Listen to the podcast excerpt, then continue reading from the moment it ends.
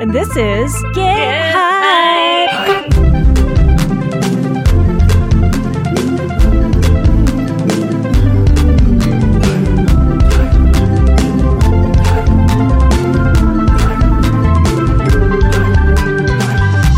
That was a little Britney Spears circa 1998 for ya.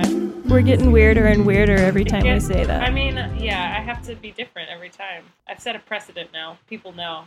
Well, now I'm doing it too now. So like, this is just what we do now. What's going to be really great is when we naturally come full circle and we do it the same and we like normal.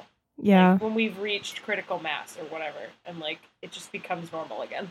I heard that Florida's a little chilly right now. Yeah.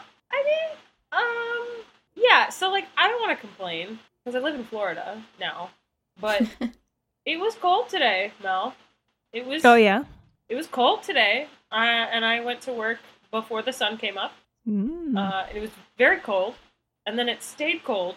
And the building of the attraction I work at had the air conditioning on. Oh. Yeah. What was the temperature? You know, outside it was like 28, maybe 30. And they had the air conditioning on. Yeah. That seems unreasonable. Somebody didn't flip that switch. Hmm.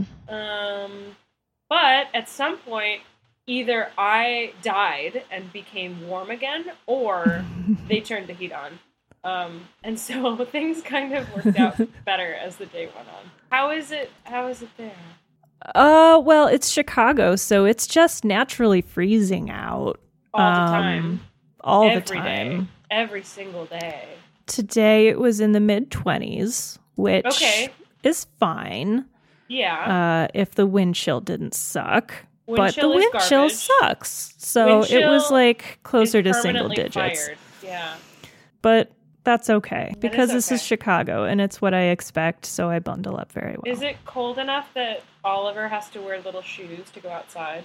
Oh, absolutely. He has little red they're kind of like balloons that slip onto little dog feet. So he wears his little booties to protect him from the salt and the cold. And he hates them, right? He hates putting them on, but once he's outside, he's having the time of his goddamn life. He does love snow. He loves the hell out of snow. He's shoving his face into it and frolicking, and he's just so excited about the world once he gets out there, and it's adorable. Sweet boy. Let's introduce our guests. Yes, let's do. They're from a very cold place as well. Today we have Alex Roberts from the OneShot Podcast Network. Hi, Alex. Hi. Hello. Yes, it is me, Alex, and I am. I live in Ottawa, but it it was only like -5 today, which is actually unseasonably warm. But we have had a couple of -30, and that's Celsius. That changes it. Yeah. Goodness. So we've had a couple of -30 days, but as one of my favorite storytellers, Ivan Coyote from the Yukon, likes to say, you can never say that it's too cold, only that you're not dressed right. So, you know, I do have a very good coat. I do have very good boots. I do wear snow pants, and I'm not ashamed. You know, scarf up to my eyeballs and stuff. And I'm very lucky to have those things. So I don't know, I'm really enjoying the winter. I'm having a good time out here, critch crunching in the snow and kicking it around and stuff like that. Yeah. Good. Yeah. I mean, I don't mind snow. I just don't like cold and snow. Like we only the combination. Had the one day where it was -40. And so in that situation, as soon as you leave, like, as soon as you walk outside, your face hurts. Because, like, the air just touching your face, like, makes it hurt really bad. So that, like, at that point, I mean, I guess I could have ski goggles, but, like, it's really hard to prepare for that.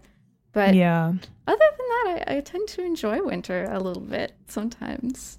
If I can, I don't like being cold, but it's, like, if I can prepare properly and protect my frail body, then I'm pretty happy.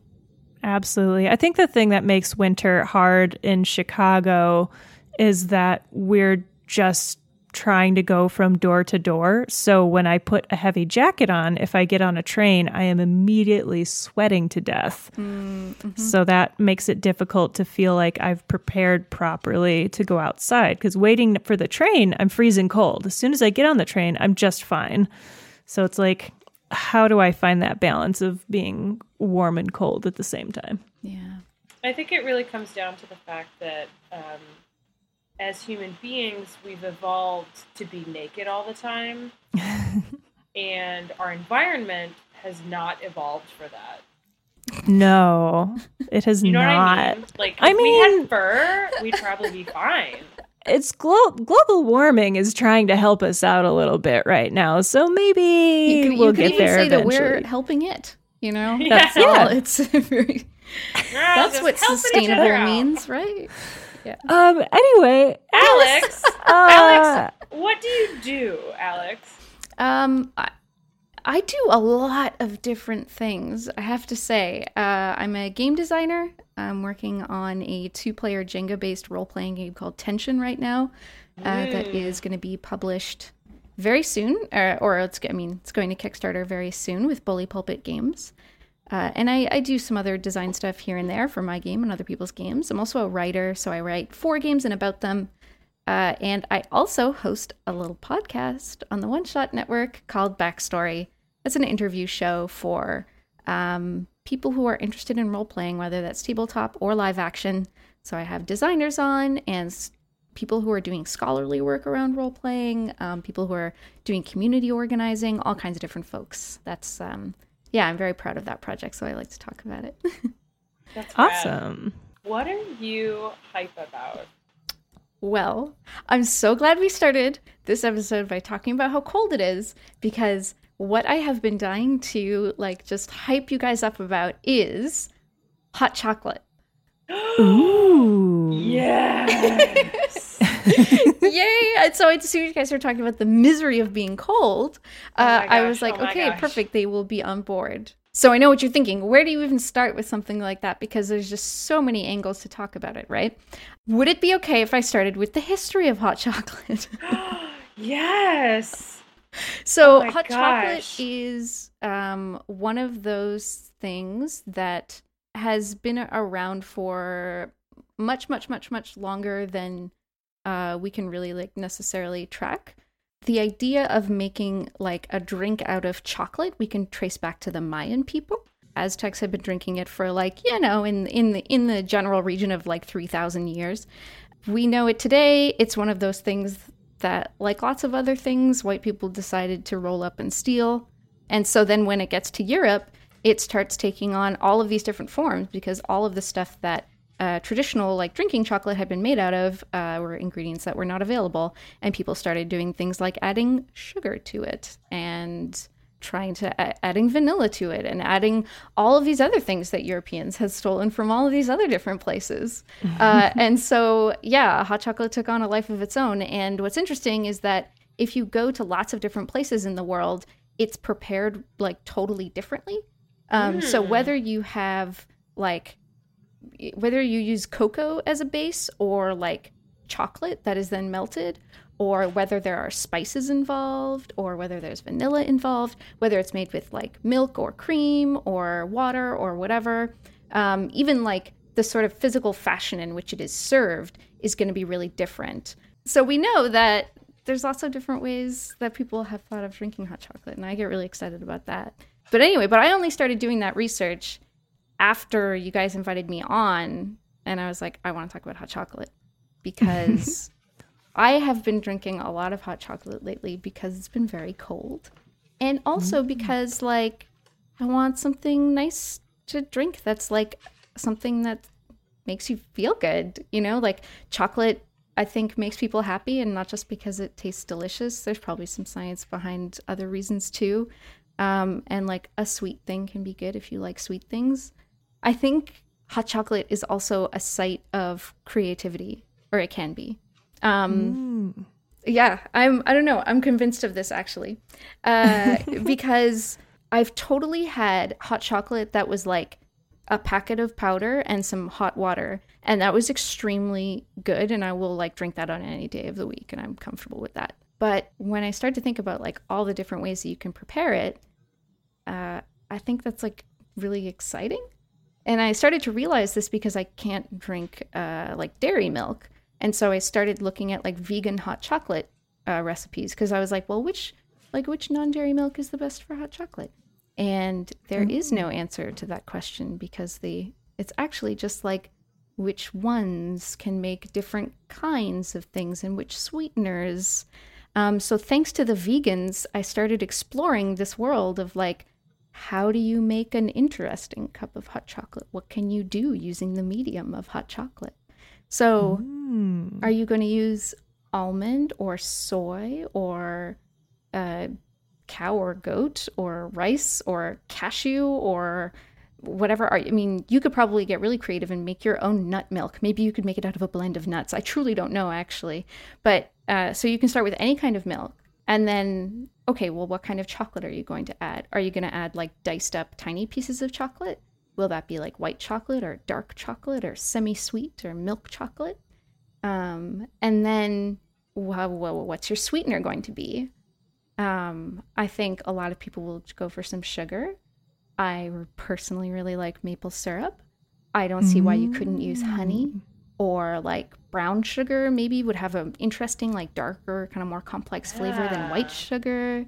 So like, okay, now we're on like a whole other like level of different variables that we have available to us. And even like quantity of sugar. There's some people who maybe they think that they don't like hot chocolate because they don't like things that are super sweet. But here's my thing, like maybe there's a way to make like drinking chocolate that is dark enough and bitter enough that even like a coffee drinker could enjoy it. There's a reason why like mocha exists, right? You're making a hot chocolate thing that is like mostly coffee. Yeah. So I think that counts as like a cool creative thing to do with hot chocolate. And then, so like, I think in order to make hot chocolate, more or less, and this is like not a strict definition, but you just need like, your liquid, which is probably going to be some kind of milk, and then your chocolate source, which is probably going to be some kind of chocolate or cocoa. There's even different kinds of cocoa. Like I've learned that I don't like being snobby or endorsing being snobby, but I do think that Dutch processed cocoa is better. I think it's less bitter. I think it has more delicious cocoa flavor. I wouldn't call that snobby. I would say that they're allowed to have preferences. I would say that you're a highly specialized professional. And Thank you. These are the things I get into. Yeah. So in light of these discoveries and this research you did, have you started experimenting? Do you have a favorite cocoa right now, or are you still in the process of figuring that out? I definitely have a favorite cocoa. There's I don't remember the brand name of it, but there's like a local health food store where I can get like health foods in bulk. So they have a Dutch processed cocoa that I really like. So I like that. So that's like my favorite cocoa. And I haven't played around that much with melting chocolate rather than using cocoa. But I would like to do that. And I actually have some chocolate chips right now because I made banana muffins earlier this week. So I know. So I want to try making some hot chocolate with them. So I'm very excited to start experimenting. Alex, you're like speaking my language. Banana muffins. Homemade gourmet hot cocoa, like this is it. We haven't even gotten into the marshmallows that we could put on top of it. Dang. Well, let me pull on this thread, Allison. Yeah. Yes. What if we made a banana hot chocolate? Girl, I'm there. Is there any reason why we couldn't do that? Is what I'm asking. I don't think so. You know, like I think that's valid. Yeah, like how do we get the banana flavor in there? Do I just get like some banana extract? Is there is that something you can buy in a store? Is there some other way for me to get banana flavor in there? Oh, what if I got an idea. What if we make the hot cocoa, right? Mm-hmm. And then we find some gourmet food blog that teaches us how to make flavored whipped cream. And then we get that banana in the whipped cream. That would be good. Oh, that'd be so good. You'd have to. I feel like you'd have to like know more about juicing, because you could like maybe can you juice a banana? I know there's such a thing as banana milk. I've seen it in stores. Okay. It exists. If there's banana milk, what if we just made the hot cocoa out of banana milk? Banana milk, yeah. That would be a good way. This is insane. This is a whole new world. So just you see the doors opening, right? Like you're seeing the Matrix right now. Delicious, warm beverages. Yes. Oh my goodness. And like strawberry and chocolate is so good. Exactly. So like a strawberry chocolate milk. Mm-hmm. So here's the thing, right? So even after you've established your formula, right? When you found your favorite milk, your favorite chocolate, and your favorite sweetener and mm-hmm. quantity of sweetener, and your ratios are all decided, you can still get absolutely buck wild with your hot cocoa because you start adding cinnamon, adding banana extract, adding orange or a little bit of peppermint. Like just throw some candy cane in there and let it melt. The spectrum. Yeah. Like you can just, I don't know. There are so many flavors that I haven't thought of that at some point, you know, I'm just going to have some leftover whatever in my kitchen, and I'm going to look at it and be like, oh my God, you know, anything could just come to me. That's intoxicating for me. What you're talking about here is kind of like the smoothie revolution, but for hot chocolate. Mm. The smoothie revolution, but without even the like pretense of health. Yeah, although no pretense. Although I do think when you think about it, I think you can make a healthy hot chocolate, right? Like it depends on how much sweetener you're using and what kind of sweetener. Right, there's nothing unhealthy about some cocoa. You were talking about the different kinds of like nut milk that are now available readily. That like there's so many possibilities for changing out those ingredients so that you have mm-hmm. something that's tasty as heck, but also like fairly good for you. Yeah, and so that brings up a good point too about accessibility. Like, like there's certain people who, you know, like can't digest dairy or can't have sugar or can't digest gluten, or they don't eat animal products or whatever it is. They follow like religious dietary restrictions. If you get creative with your hot chocolate, no matter what you have going on, there's some kind of way around it. Now I know what you're going to say. Some people can't eat chocolate. Like they're allergic to cocoa, but like, true. We all know there's no actual cocoa in like white chocolate, right? Can they have a white chocolate? Maybe. Can we just white heat up maple milk? Cocoa. Maybe. We can't. I can't guarantee that we can't. Now, Alex, you've given me visions. I'm thinking about how there are bars and like gastropubs that have things like a Bloody Mary bar. So why can't there be a hot chocolate bar? Yes. Mm-hmm. Mm-hmm. Why, indeed. I don't see any reason why this couldn't exist. And then this could be something we're getting into to consider. Toppings right now, Mel. You realize that is. I know. I've opened up like a whole other can of worms here. Whipped cream, chocolate shavings, mini M&Ms. You can't. Why not? Marshmallows. Cinnamon. Marshmallows. Small ones. I love hot chocolate, and I always forget about marshmallows. Just a whole candy cane to stir it up. Exactly. Yeah. Your candy cane is your swizzle stick. Now we're talking about garnishes. Like you can make your hot chocolate like a thing of beauty. Mm-hmm. You know, depending on the cup that you put it in. And that cup could just be like a cup that means a lot to you. Or it could be something that is like really lovely, you know, and this big glass thing that really like shows off the color of the hot chocolate. We could get into the aesthetics of it, I think. Yeah. Now, if you like alcohol, there's a lot of different kinds of alcohol that you can put in there, right? There's the obvious like Kahlua and your Baileys and other creme de menthe is like such a no-brainer. Honestly, just some whiskey. Again, if you think it's going to be too sweet for you, whiskey will take some of that and balance it. Coffee liqueur is lovely as well. Yeah, coffee liqueur. Exactly, right? So I think at Frangelico even and like Amaretto, like all of those liqueurs would be so nice when you're having a hot chocolate for grown-ups. Did you know that you can just make hot chocolate with red wine? Like instead of your liquid can just be red wine. I've done it. It's very good. That's amazing, and I love that idea. And wait, I might. Do you heat up the wine first, and then add the chocolate? How do you do it? Yeah, you just like prepare the hot chocolate as you normally would. Best to use like cocoa rather than the like try to melt chocolate in it. Mm. But yeah, you just put in like 2 cups of red wine and 2 to 4 tablespoons of cocoa and a little bit of sweetener and stir it up until it's all combined. And then as soon as it's combined, then you pour it out and drink it. Most of the alcohol like probably cooks off or whatever, but it's very delicious. I mean, Allie, think about it. There's mulled wine at the Christkindl Market every year.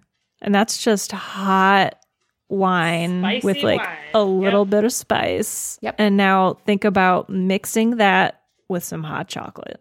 I mean, yeah, that's a thing people should absolutely do. Here's another thing that I really like about hot chocolate. Equally, I like these 2 contexts, right? One of them is it's just you, and you want to have something like a sweet treat. But like, obviously you don't want to like bake something or like go and get something or like have something that's going to be really big and filling or whatever, or take a ton of effort because it's just you. But you can have something that is like kind of incredibly decadent, and you can just make like a little bit in your like little saucepan, on your stove. And it doesn't require that much equipment, right? You're just like pouring in some stuff and having some relatively everyday ingredients that you would have if you're into baking, and like off you go.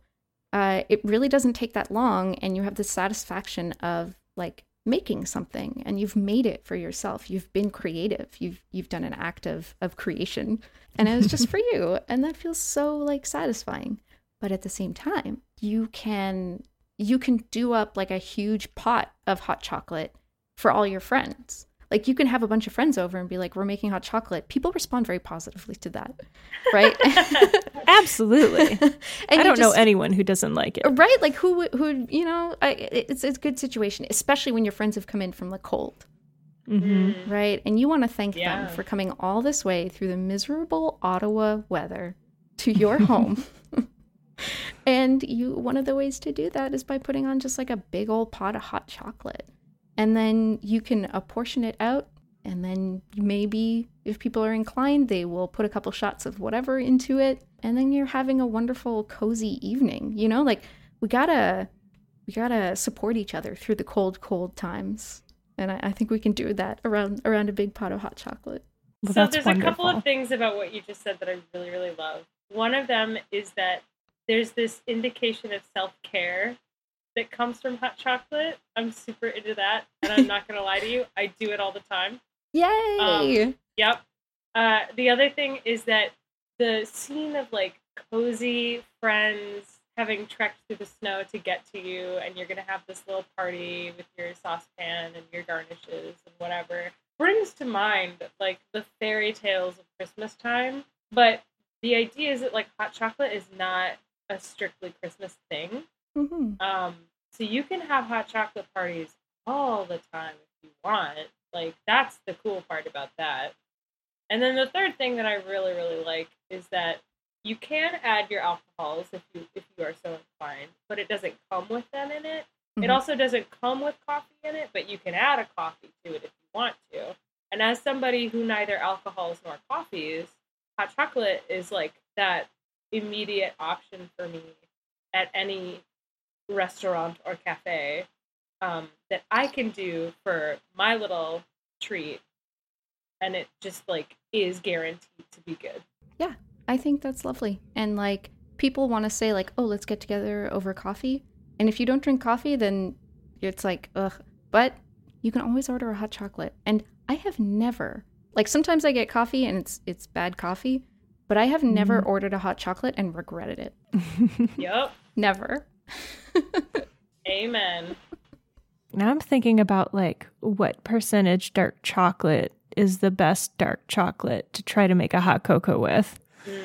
There's only one way to find out, and that is to iterate and test and rapidly reiterate, right? And just like prototype your hot chocolate.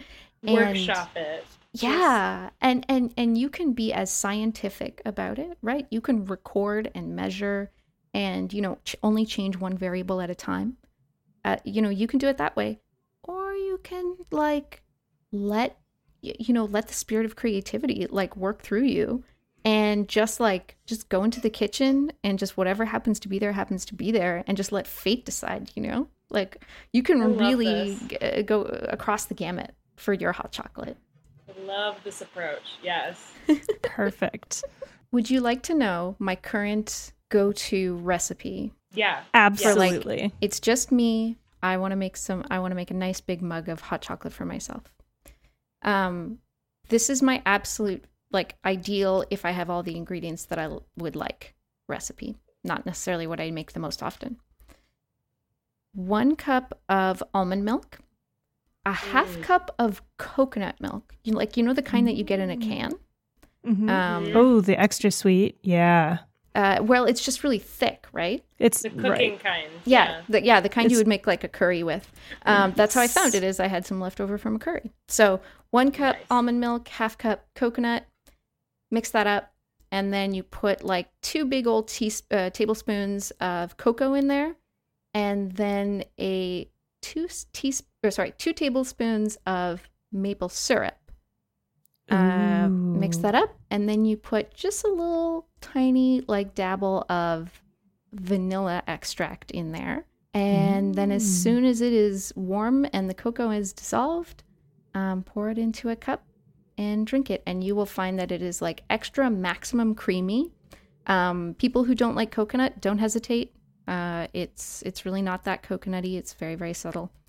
But it's nice and chocolatey, and I think that the maple syrup gives it a really nice kind of like a little more complexity of sweetness and less like toothy sweetness. That's my like perfect cup of hot chocolate right there. That sounds very good. Gosh, I guess we're going to have a hot chocolate party now. Why not? Compile a bunch of ingredients, bring over a bunch of people, and like just see what people come up with. People are creative, you know?